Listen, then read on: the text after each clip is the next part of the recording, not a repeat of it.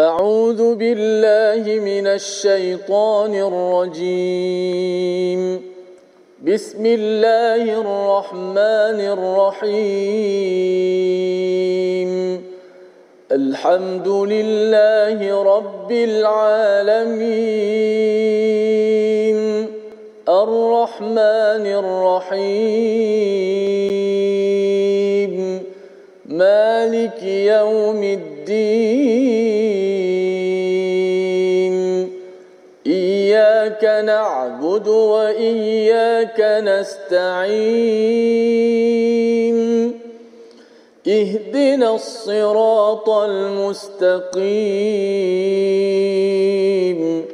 صراط الذين أنعمت عليهم غير المغضوب عليهم ولا الضالين.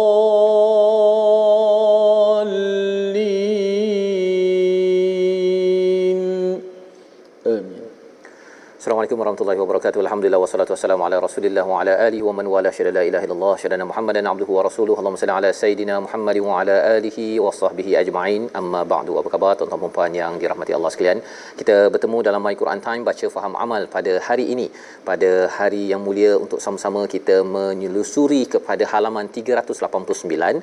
Semalam sudah pun kita melihat kepada babak bagaimana Nabi Musa berada di Madian dan akhirnya dalam keadaan keletihan dalam serba kekurangan Allah berikan pelbagai perkara selepas Nabi Musa membantu melakukan kebaikan berdoa kepada Allah Subhanahu Wa Taala untuk diturunkan diturunkan kebaikan kerana kerana Nabi Musa amat memerlukan dan kita juga perlu berdoa dengan doa yang di sampaikan oleh Nabi Musa seperti mana kita baca semalam.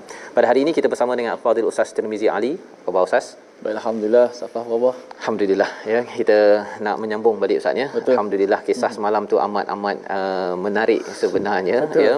Uh, penuh dengan seni ya, Ya. Uh, muamalah dalam masa yang sama juga menjelaskan bagaimana kita memulakan 2022 ini Ustaz ya dengan uh, tahu kita ini fakir. Kita ini amat memerlukan kepada khair kebaikan daripada Allah Subhanahu Wa Taala maka mari sama-sama kita berdoa agar Allah berikan kepada kita lebih banyak lagi uh, ilmu untuk kita bertambah kebaikan dan keberkatan. Subhanakala ilmalana illa ma 'allamtana innaka antal alimul hakim. Rabbi zidni ilma. Kita doa apa yang kita baca semalam. Rabbi inni lima anzalta ilayya min khairin faqir kita sama-sama lihat sinopsis bagi halaman 389. Pada ayat yang ke-29 hingga 32, kembalinya Nabi Musa ke Mesir bersama keluarga dan beliau dilantik menjadi nabi. Pada ayat 33 hingga 35, kenabian Harun dan pendustaan Firaun, perjuangan Nabi Musa pun bermula. Mari sama-sama kita baca ayat 29 hingga 31 untuk kita melihat babak seterusnya Nabi Musa sudah habis kontrak bersama dengan majikannya bapa mertua Nabi Shu'aib beliau meneruskan perjalanan musafir ke bumi Mesir bersama Ustaz Tirmizi. Alhamdulillah. Terima kasih Fadil Ustaz Tuan Fazrul, penonton-penonton sahabat-sahabat Al-Quran yang saya kasihi sekalian. Alhamdulillah pada hari ini dapat kita meneruskan lagi muka surat yang ke-389 dan sudah pasti banyak uh, nostalgia ataupun memori yang kita dapat kenang kembali bila kita belajar surah Nabi Allah Musa alaihi salam ini uh, semalam ramai juga uh, ada juga yang nakal-nakal sikit ya di di Facebook kita. Dia kata oh Ustaz T Shop tu dengan Ustaz Fas uh, pencerahan tentang Nabi Musa ni mencerah tu jadi jadi mengingati nostalgia, Nostalgia, uh, zaman masa muda-muda dulu. Masa muda-muda. sekarang pun muda lagi Fas. Alhamdulillah ya. Dan kita doakan kepada semua uh, pasangan-pasangan Ya, yang betul. bertemu ya uh, atas tiket pernikahan itu Ya. uh, diberikan barakah ya dan dikumpulkan dalam kebaikan Masya Ustaz ya masya-Allah. dengan satu lafaz itu jadi yang haram jadi halal Ustaz. Ya, betul. Masya-Allah yang keji jadi mulia masya-Allah dengan perkahwinan yang sah. Maka mungkin ada uh, banyak pengajaran untuk kita ambil hari ini. Jom kita baca dulu Hijaz insya-Allah ayat 29 hingga 31. أعوذ بالله من الشيطان الرجيم فلما قضى موسى الأجل وسار بأهله آنس من جانب الطور نارا. قال لأهلهم كثوا إني آنست نارا لعلي لعلي آتيكم منها بخبر أو جذوة من النار أو جذوة من النار لعلكم تصطلون فلما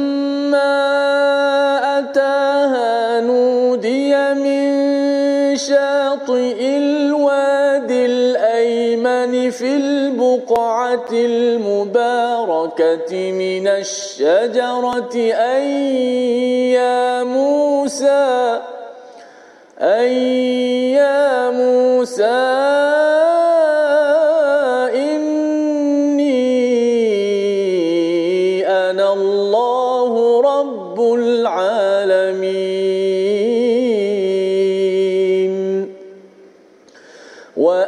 ألك عصاك فلما رآها تهتز كأنها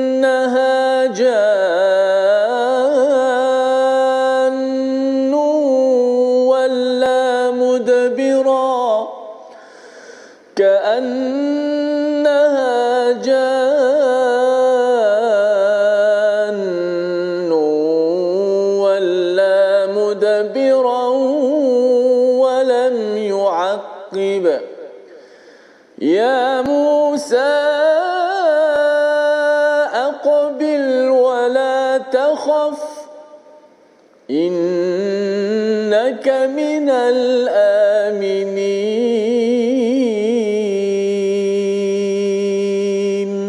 صدق الله العظيم Surah Al-Azim kita bacaan daripada ayat 29 hingga 31 yang dipimpin Al-Fadhil Ustaz Tirmizi sebentar tadi. Terima kasih Ustaz ya. ya. Kita menyambung kepada falamma qada Musal ajala wasara bi ahlihi ya anasa bin janibi turi nara kita melihat kepada ayat ini falamma qada maksudnya selesai. Maksudnya telah diselesaikan Nabi Musa kepada kepada al ajal ketentuan sebagaimana telah dijanjikan baini wa bainik iaitu sama ada 8 ataupun 10 tahun. Ada ulama menyatakan 10 tahun ada yang kata mungkin kurang sedikit. Tapi tidak dinyatakan di dalam al-Quran ini untuk kita tidaklah mementingkan 8 ataupun 10 tahun. Ya kalau kita kata 10 tahun itu dipilih oleh Nabi Musa akhirnya nanti jadi wajib pula ustaz ya, ya. bahawa kalau katakan antara dua pilihan kena pilih yang lebih ya. Ataupun kalau 8 tahun pula kata apa pula masalah Nabi Musa ni tak nak kerja lebih gaduh ke dengan bapa mertua? Contohnya kan. Jadi benda itu tidak perlu. Jadi dalam al-Quran tidak dispesifikkan berapa lama Nabi Musa menjelaskan kontraknya 8 ataupun 10 10 tahun. Tetapi apa yang menarik ialah wasara bi ahlihi ya iaitu beliau berjalan di malam hari bersama ahli keluarganya.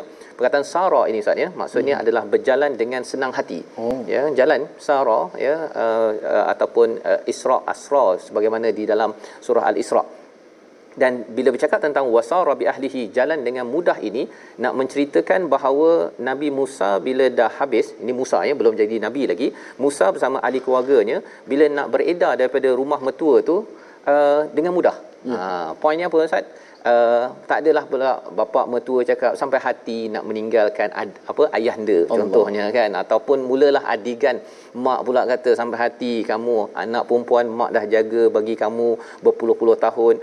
Dengan suami kamu 10 tahun kalau katakan 10 tahun tiba-tiba nak tinggalkan mak. Tak ada. Ya? Di dalam perkataan wasara itu sendiri ada ada maksud bahawa mereka boleh bermusafir dengan cara yang yang mudah. Ya? Dengan hmm. cara yang yang mudah dan bila mereka berjalan itu anasa min janibi turi nara. Mereka melihat daripada jauh ada api maka berkatalah Nabi Musa kepada ahli keluarganya um kusu ya. Uh, sila duduk sekejap dekat sini aku ada tengok api la'alli moga-moga aku akan dapat datangkannya dengan berita. Ya kerana mereka berjalan di tengah padang pasir sebagaimana kita maklum sebelum ini Nabi Musa daripada Mesir ke Madian padang pasir maka mereka patah balik itu dalam keadaan malam gelap gelap jadi menakutkan jadi harapnya bila nampak ada satu uh, api tersebut dapat bawa khabar mungkin ada orang yang boleh kita berborak ataupun dapat berita tertentu atau jadwatim minan nar satu satu api yang boleh menyebabkan kita ini uh, berdiang ataupun uh, memanaskan badan Ustaz ya Nah, pasal malam sejuk Ustaz ya. Kita kalau dalam aircon pun kita menggigil macam tu kan. Susah kita nak fokus apatah lagi kalau waktu malam perlu berjalan dalam kedinginan padang pasir. Pada ayat yang ke-30, falamma ataha maka Nabi Musa pun pergi ya pergi ke tempat itu maka diseru nudiya min syati'il wadil aiman ya diseru daripada sebelah kanan bukit tersebut lembah tersebut ya wadi fil buqatil mubarak mubarak iaitu sebidang tanah yang lapang di tempat yang barakah itu ada pohon dan apakah yang diseru pada waktu itu? Nabi Musa mendengar ya Musa inni anallahu rabbul alamin. Wahai Musa sesungguhnya aku adalah rabbul alamin Tuhan sekalian sekalian alam. Amat menakutkan ustaz ya. Di tengah-tengah tu mencari tu tiba-tiba ada orang panggil nama oh. kita. Kan?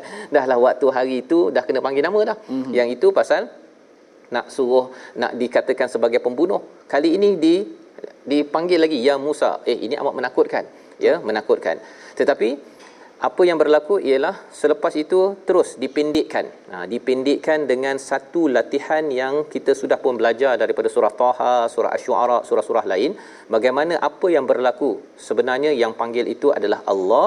Dan latihan menggunakan tongkat sebagai mukjizat itu berlaku pada ayat 31 jadi dalam surah Al-Qasas ini uh, training Nabi sallallahu alaihi wasallam Nabi Musa ini Nabi Musa ini uh, dinyatakan secara pendek je Ustaz. Hmm. Tak panjang macam dalam surah-surah sebelum ini. Yeah. Pasal dia uh, setiap surah ini dia sampaikan dalam bentuk yang berbeza. Kalau kita Ustaz kalau pernah tengok Kung Fu Panda, kalau tu Ustaz pernah tengok lah kan dia ada satu, dua, tiga kan. Hmm. Kalau yang ketiga itu dia flashback dua atau tiga lah dia flashback balik pada Po the panda ini uh, masa lahir dia. Oh sekejap. Uh, dia yang siri pertama tu dia terus berlawan je berlawan dengan apa oh ini cerita lah ustaz ya tapi kaedah uh, filem 1400 tahun yang dinyatakan dalam surah uh, al-Quran ini juga ya sebenarnya lebih awal lagi lah berbanding dengan Kung Fu Panda yang uh, beberapa tahun yang lepas. Nak ceritanya apa? Pada siri kedua ketiga itu flashback balik kepada kelahiran Po the Panda. Ha kan. Kalau dalam surah Al-Qasas flashback balik kelahiran Nabi Musa ya masuk ke sungai ya sampai ke istana Firaun kemudian pergi ke Madian. Al-Qasas adalah surah yang menyatakan profil Nabi Musa hampir lengkap hampir lengkap. Cuma tak dinamakan kisah surah Musa sahaja ya pasal ada perkara-perkara lain yang ingin kita beri per- perhatian. Maka bila dah sampai di atas uh, di uh, tua itu Allah perkenalkan anallahu rabbul alamin. Ayat 31 latihan menggunakan tongkat sebagai satu rehearsal ya sebelum Nabi Musa bertemu dengan dengan orang yang ingin didakwahkan iaitu Firaun. Mari kita baca ayat 31. Kita lihat apakah yang dilalui oleh Nabi Musa. Sekali lagi, pernah disentuh sebelum ini tapi Allah sentuh agar kita ambil pelajaran dalam hidup kita ini kena buat rehearsal Ustaz ya kena hmm. buat rehearsal kena buat study homework kena buat sebelum kita berpencak ataupun ber uh, membuat performan kita. Ayat 31 bersama Ustaz Tirmizi. Insya-Allah uh, penuh dengan pengajaran-pengajaran. Namun begitu diselitkan juga dengan uh, cuitan ataupun hiburan-hiburan uh, buat hati-hati kita semua. masya-Allah tu al-Quran. Kita dapat merasai kemanisan. Ada satu kata-kata menyebut bacalah al-Quran baca dengan perlahan-lahan. Maksud dia baca dengan tadabbur. Baca dengan tengok terjemahan makna apatah lagi kalau Quran time kita dapat dibantu oleh Ustaz Fazrul. Kerana apa? Dia kata falan tajid al halawah illa bi kitabillah kerana kamu tidak akan dapat kemanisan melainkan dengan kitab Allah Subhanahu wa taala kita rasa manisnya ayat-ayat al-Quran apabila dibaca dan dihayati ditadabbur untuk sama-sama kita amalkan ayat 31 auzubillahi minasyaitanir وأن ألق عصاك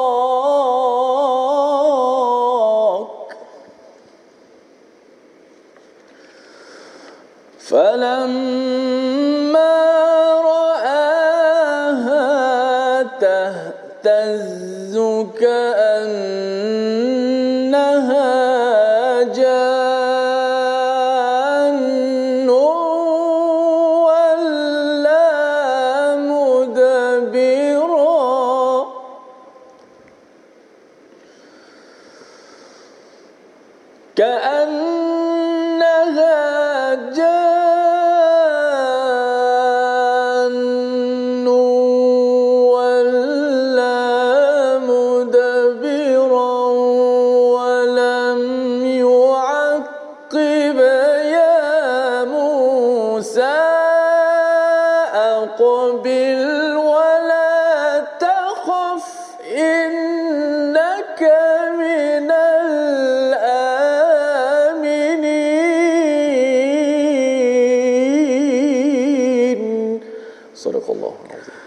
Al-Azim ayat 31 daripada surah Al-Qasas lemparkanlah tongkatmu. Maka ketika dia Nabi Musa melihatnya bergerak-gerak seakan-akan seekor ular yang liar dia lari berbalik ke belakang tanpa menoleh Allah Subhanahu Taala berfirman wahai Musa kemarilah dan jangan takut sesungguhnya engkau termasuk orang-orang yang selamat. Jadi ini adalah bagaimana latihan yang pernah juga kita sentuh dalam surah sebelum ini Allah ulang balik tetapi sudah pastinya ada sudut berbeza yang boleh kita belajar. Apakah yang ada dalam ayat ini wa an alqi asak maka balinglah lemparkanlah tongkatmu. Ha, Allah perkenalkan terus suruh baling. Tak ada dah intro-intro Ustaz ya dah hmm. rasa je ini anallah ada kata ya Musa ya wahai Musa ini adalah Allah. Balingkan tongkat. Ha ya. Ya Musa itu sendiri sudah menakutkan kerana beliau pernah dipanggil namanya suatu masa dahulu ketika beliau sudah terlibat dengan satu kesalahan dan lepas tu lari diri lari melarikan diri. Dan kali ini bila dah nak balik ke Mesir ini timbul lagi ada satu sumber suara yang tak dikenali boleh kenal kepada nabi nama Musa itu sendiri. Maka Allah menyatakan baling tongkat. Baling tongkat. Ini adalah sesi praktikal kepada Nabi Musa alaihi salam dan bila dilihat perkara tersebut ya ular itu ataupun tongkat itu bergerak-gerak ka'annaha jan seekor ular wala mudbiran ya maka Nabi Musa pun berpaling dan juga tidak menoleh kalau kita perasan di Mesir hari itu pun dah berlaku Ustaz ya. Hmm. Nabi Musa takut dah. Takut ya. Ya tarakab itu dia cuba mengendap-endap itu pasal tak nak orang kenal kepada beliau yeah. dan kali ini sekali lagi pengalaman itu. Pengalaman mengerikan ataupun menakutkan sehingga beliau ber, berpaling. Apa pelajarannya untuk kita tuan-tuan? Nabi Musa pun ada rasa takut, kita apatah lagi. Tetapi bila ada Allah yang menenteramkan Nabi Musa, Nabi Musa teruskan perjuangan bagi kita. Kalau kita ada kebimbangan, bila kita baca ayat-ayat Allah, inilah istilah ustaz tadi ustaz ya pujukan sebagai Betul. satu hiburan kepada kepada Nabi Musa kepada Nabi Muhammad kepada kita yang hidup pada tahun 2022 ini maka pada waktu itu bila Nabi Musa takut terus Allah me- menyatakan ya Musa aqbil ha, berhadaplah. Ha ya aqbil itu maksudnya berhadaplah. Jangan jangan kamu takut ya. Hadaplah realiti. Ha lebih kurang gitu ya. Pasal kalau kita ada masalah kita takut kalau kita tidak aqbil kita tidak menghadap kepada masalah tersebut masalah itu tidak selesai Ustaz. Tidak selesai. Jadi Allah kata aqbil wala takhaf. Ya kamu kembali balik semula menghadap kepada ular tersebut jangan takut innaka minal aminin. Dan inilah antara tema penting dalam surah al-qasas ini kamu adalah di kalangan orang yang mendapat keamanan. Aman daripada apa? Tadi takut rasa macam eh ini entah uh, tim Firaun kot nak kejar. Hmm. kamu aman. Sekarang ada ular. Ular ini aman bila kamu ambil nanti dia akan menjadi tongkat balik semula. Dan sudah tentunya bila ada misi Nabi Musa dilantik menjadi rasul ini banyak cabaran-cabaran yang ada.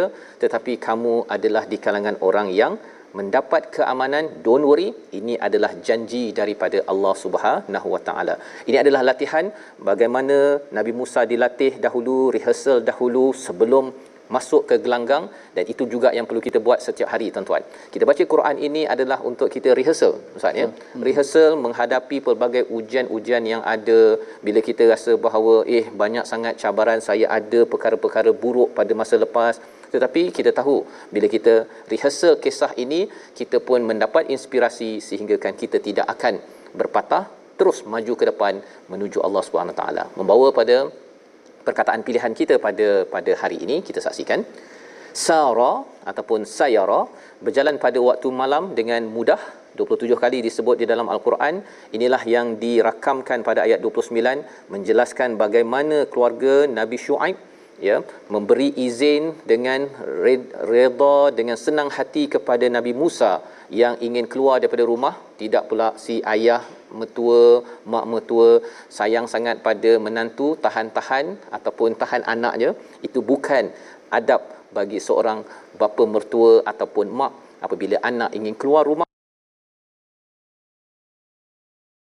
untuk meneruskan perjuangan. Dan kali ini perjuangannya bukan sekadar balik Mesir balik kampung rindu si anak ini. Nabi Musa kepada maknya tetapi lebih daripada itu Allah memimpin untuk berjuang. Kita kembali semula selepas ini untuk melihat apakah mukjizat kedua yang kita sudah belajar. Tuan-tuan boleh tuliskan komen di ruang komen di Facebook itu mukjizat kedua dan apakah perkara tersebut. Kita kembali semula dalam My Quran Time. Baca faham amal insya-Allah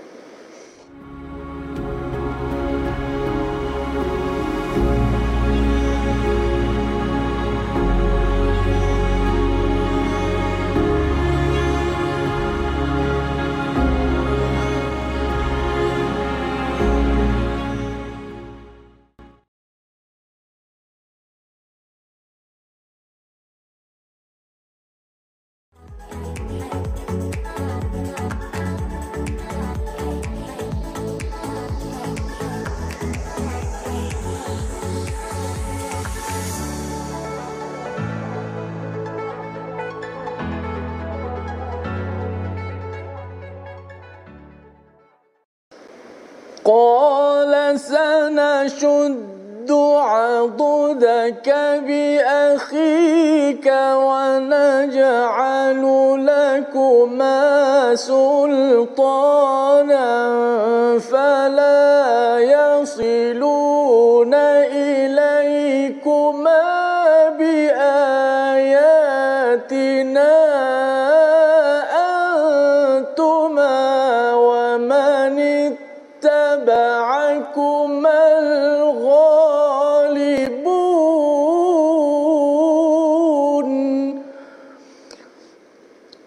Allah berfirman kami akan menguatkan engkau dengan saudaramu dan kami berikan kepadamu berdua kekuasaan yang besar.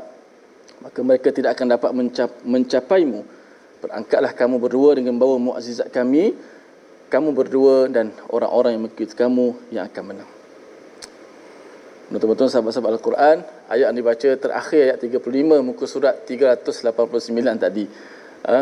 Tadi Ustaz Fah sebut kita kena rap, raptai Kena rehearsal dulu maka sebelum kita baca separuh muka yang kedua tu saya rehearsal sikit pasal antara ayat yang sangat susah ialah ayat 35 Safas. Hmm. Qala sana shuddu adudaka.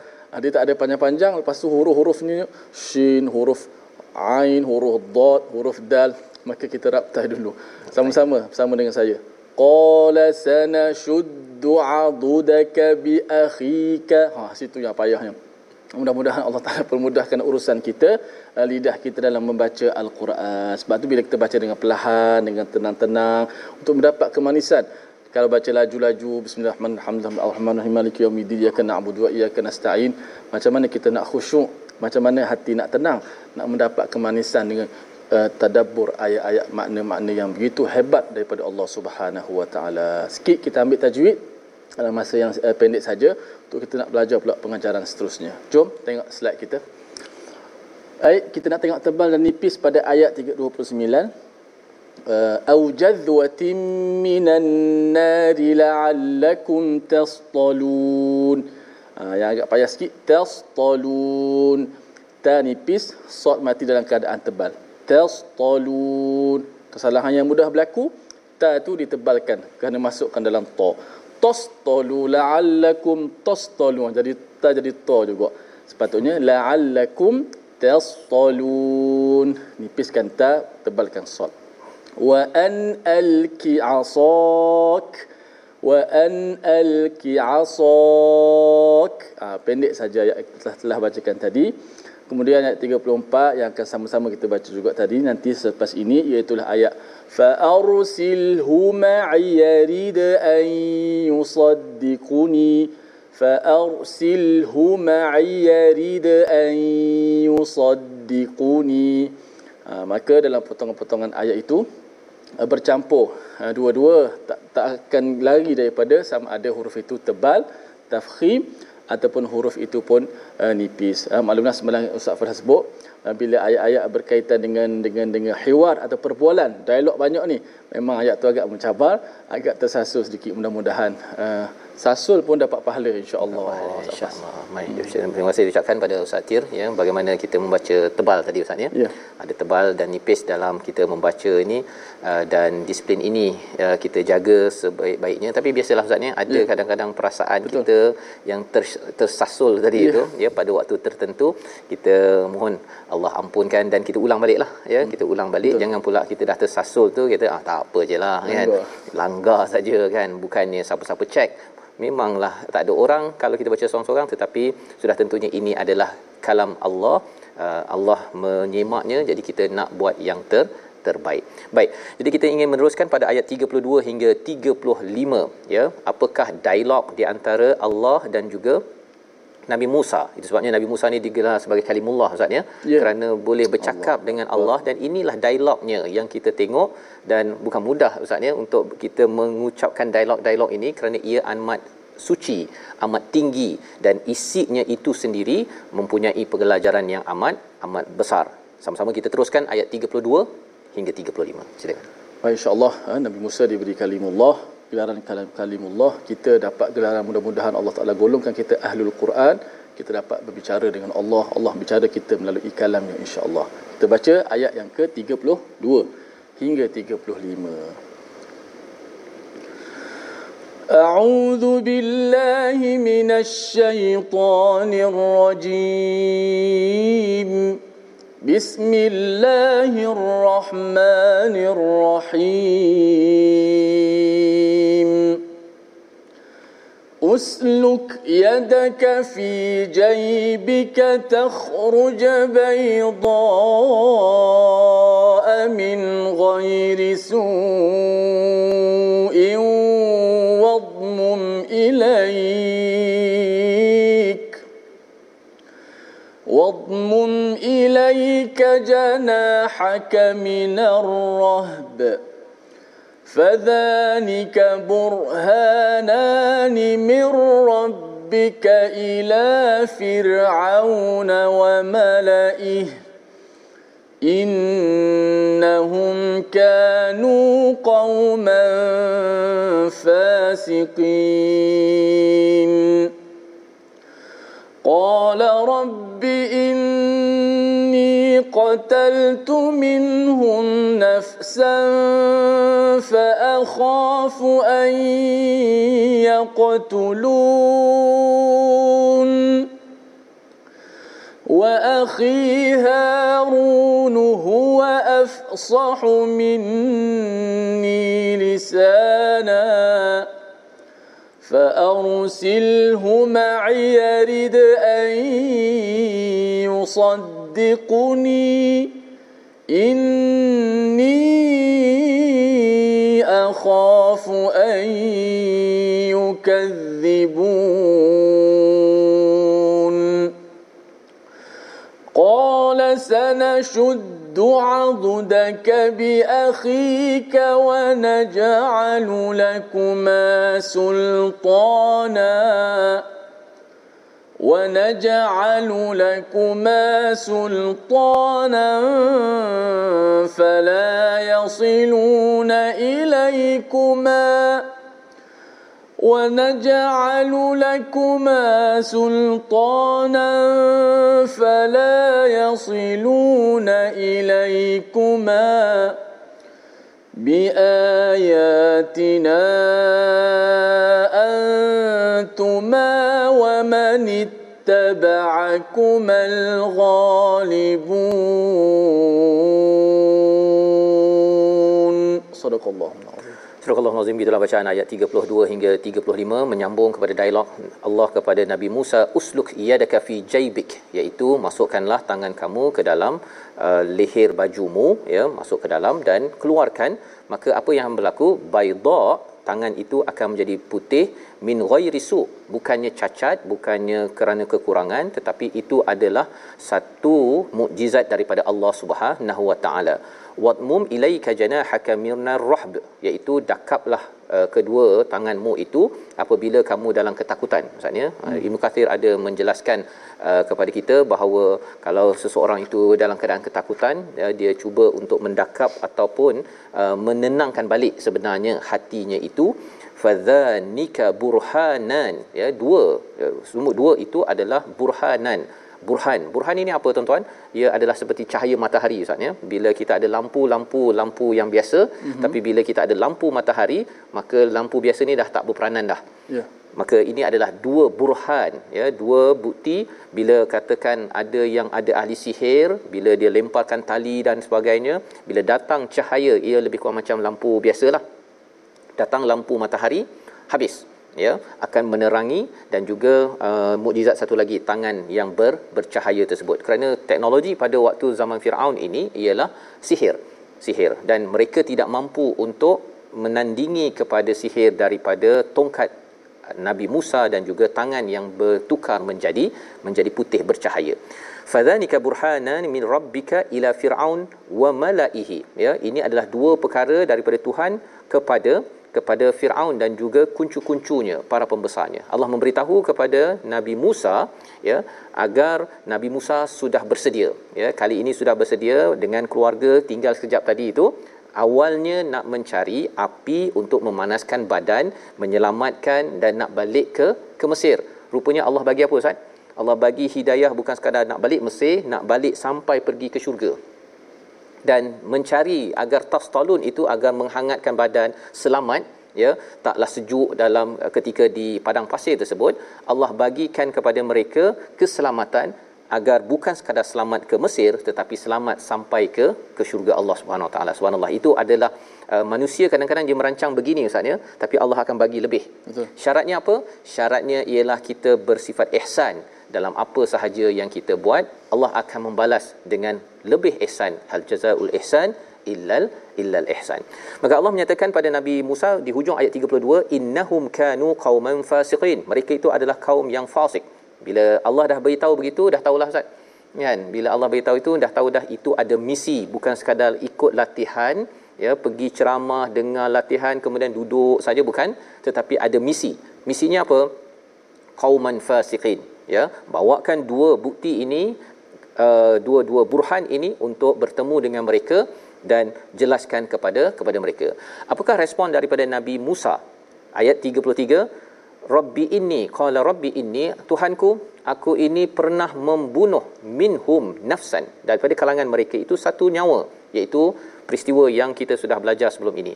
Fa akhafu an yaqtulun. Dan aku khuatir mereka akan membunuhku. Ha ya bila dah lah nak balik kampung rindu ustaz ya. Tapi di kampung itu ada pak on. Ha oh. ya.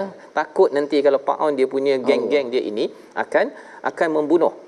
Jadi misi telah diberikan kepada Nabi Musa, latihan sudah diberikan tetapi masih lagi ada sesuatu dalam dirinya, trauma kepada perkara-perkara yang lepas dan Nabi Musa menyatakan wa akhi Harun huwa afsah minni. Ha kan? Bahawa Nabi Harun abangnya nak abang Nabi Musa ini dia lebih fasih daripada aku lisanan. Adakah Nabi Musa nak mengelak ustaz ayat 34 kita baca sekali lagi untuk kita melihat macam mana Nabi Musa berdialog. Adakah kerana oh aku ni dah ada buat masalah uh, ada orang lebih lancar lagi lidah daripada saya saya rasa ha kita baca dulu ayat 34 Okey, jom kita nak baca ayat 34, kita bersihkan hati kita, kita wangikan uh, mulut kita dengan uh, membaca ayat-ayat Allah Subhanahu wa taala. Ayat 34. Wa akhi Harun huwa afsah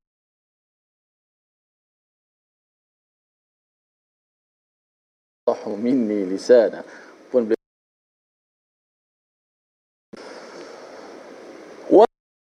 وأخي هارون هو أفصح مني.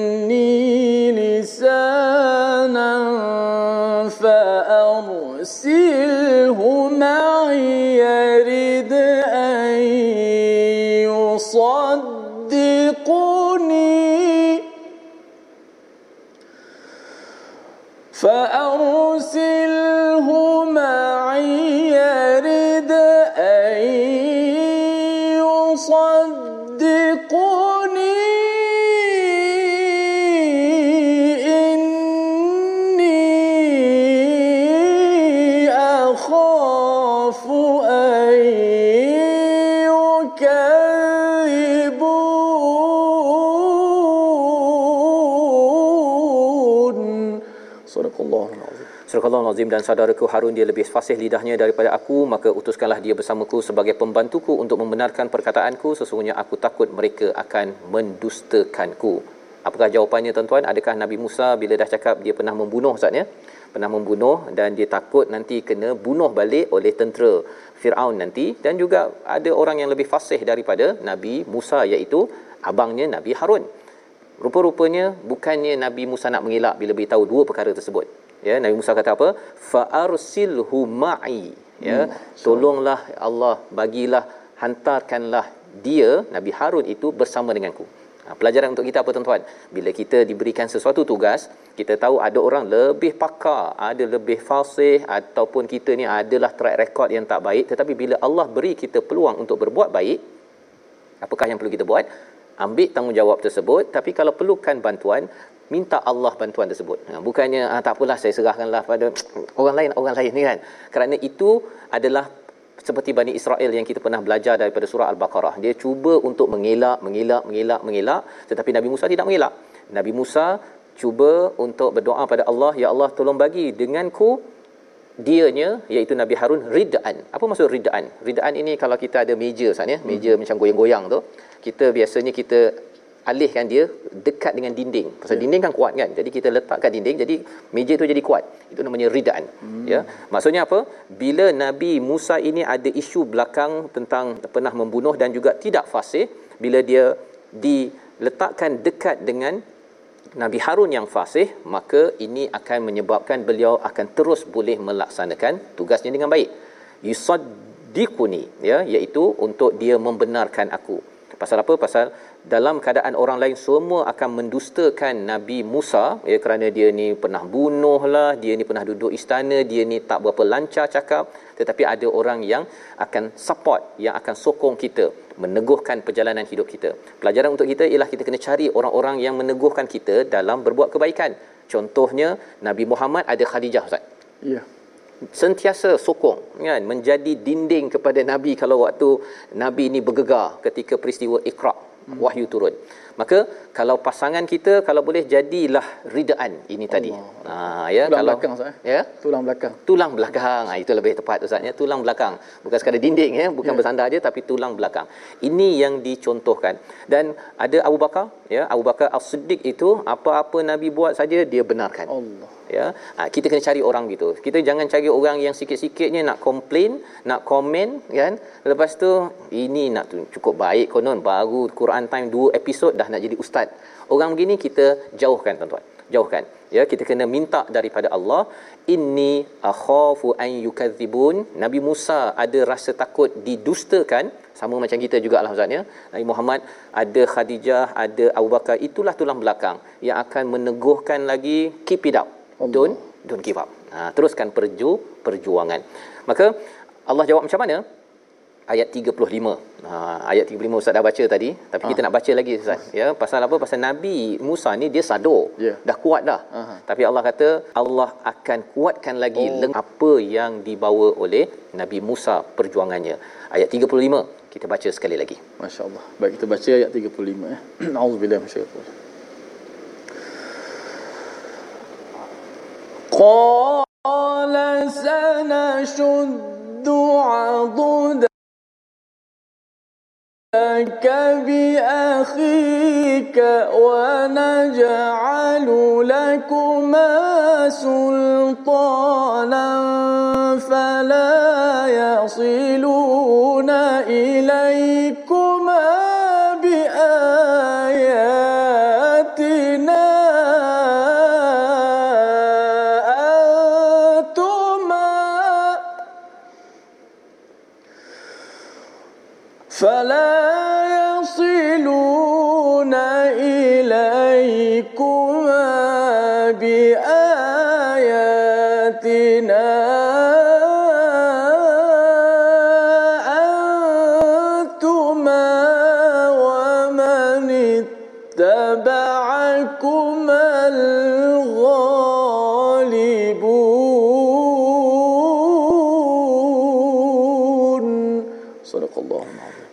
Allah berfirman kami akan menguatkan engkau dengan saudaramu dan kami berikan kepadamu berdua kekuasaan yang besar. Maka mereka tidak akan dapat mencapaimu. Berangkatlah kamu berdua dengan membawa mukjizat kami kamu berdua dan orang yang mengikuti kamu yang akan menang. Betapa Allah menjawab ya permintaan daripada Nabi Nabi Musa. Banyak kali ya dalam Madian pun Nabi Musa minta ketika dah berada nak melakukan misi Nabi Musa berdoa lagi. Ini sunnah untuk kita. Banyak berdoa bila kita ada masalah emosi kita terus mengadu kepada kepada Allah Subhanahu Wa Taala. Apa yang Allah beri? Allah kuatkan kepada lengan. Ha ya kekuatan Nabi Musa itu dengan bi akhik ya. Itu sebabnya tulang belakang amat penting. Kita cari dalam kita nak melakukan kebaikan. Tak boleh seorang-seorang. Kadang-kadang seorang-seorang itu ada sahaja perkara-perkara. Tuan kekuasaan fala yasiluna ilaikuma. Mereka tidak dapat menyentuh kamu. Salah satu sultan yang ada itu tabaukumal ghalibun. Satu motivasi daripada Allah Subhanahu taala latihannya kepada ayatina kebesaran ataupun mukjizat-mukjizat ini iaitu dengan tongkat dengan tangan menjadi menjadi putih tadi itu kamu pasti menang. Zaman kita macam mana tuan-tuan?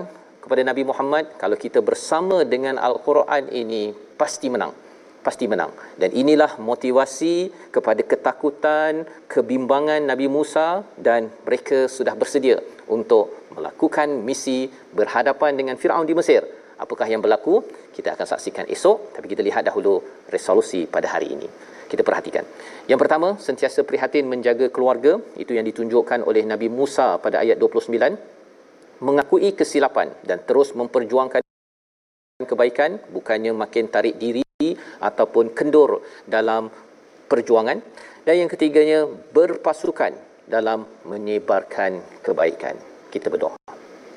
Bismillahirrahmanirrahim isteri-isteri, anak-anak yang saya memberi semangat motivasi kepada kami dan kurniakanlah kepada kami sahabat-sahabat yang bila kami sentiasa bersama ya Allah kami mengingatimu ya Allah. Kami menjadi taat kepadamu ya Allah.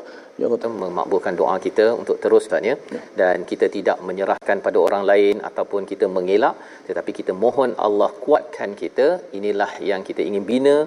Generasi bertanggungjawab dalam tabung gerakan al-Quran ya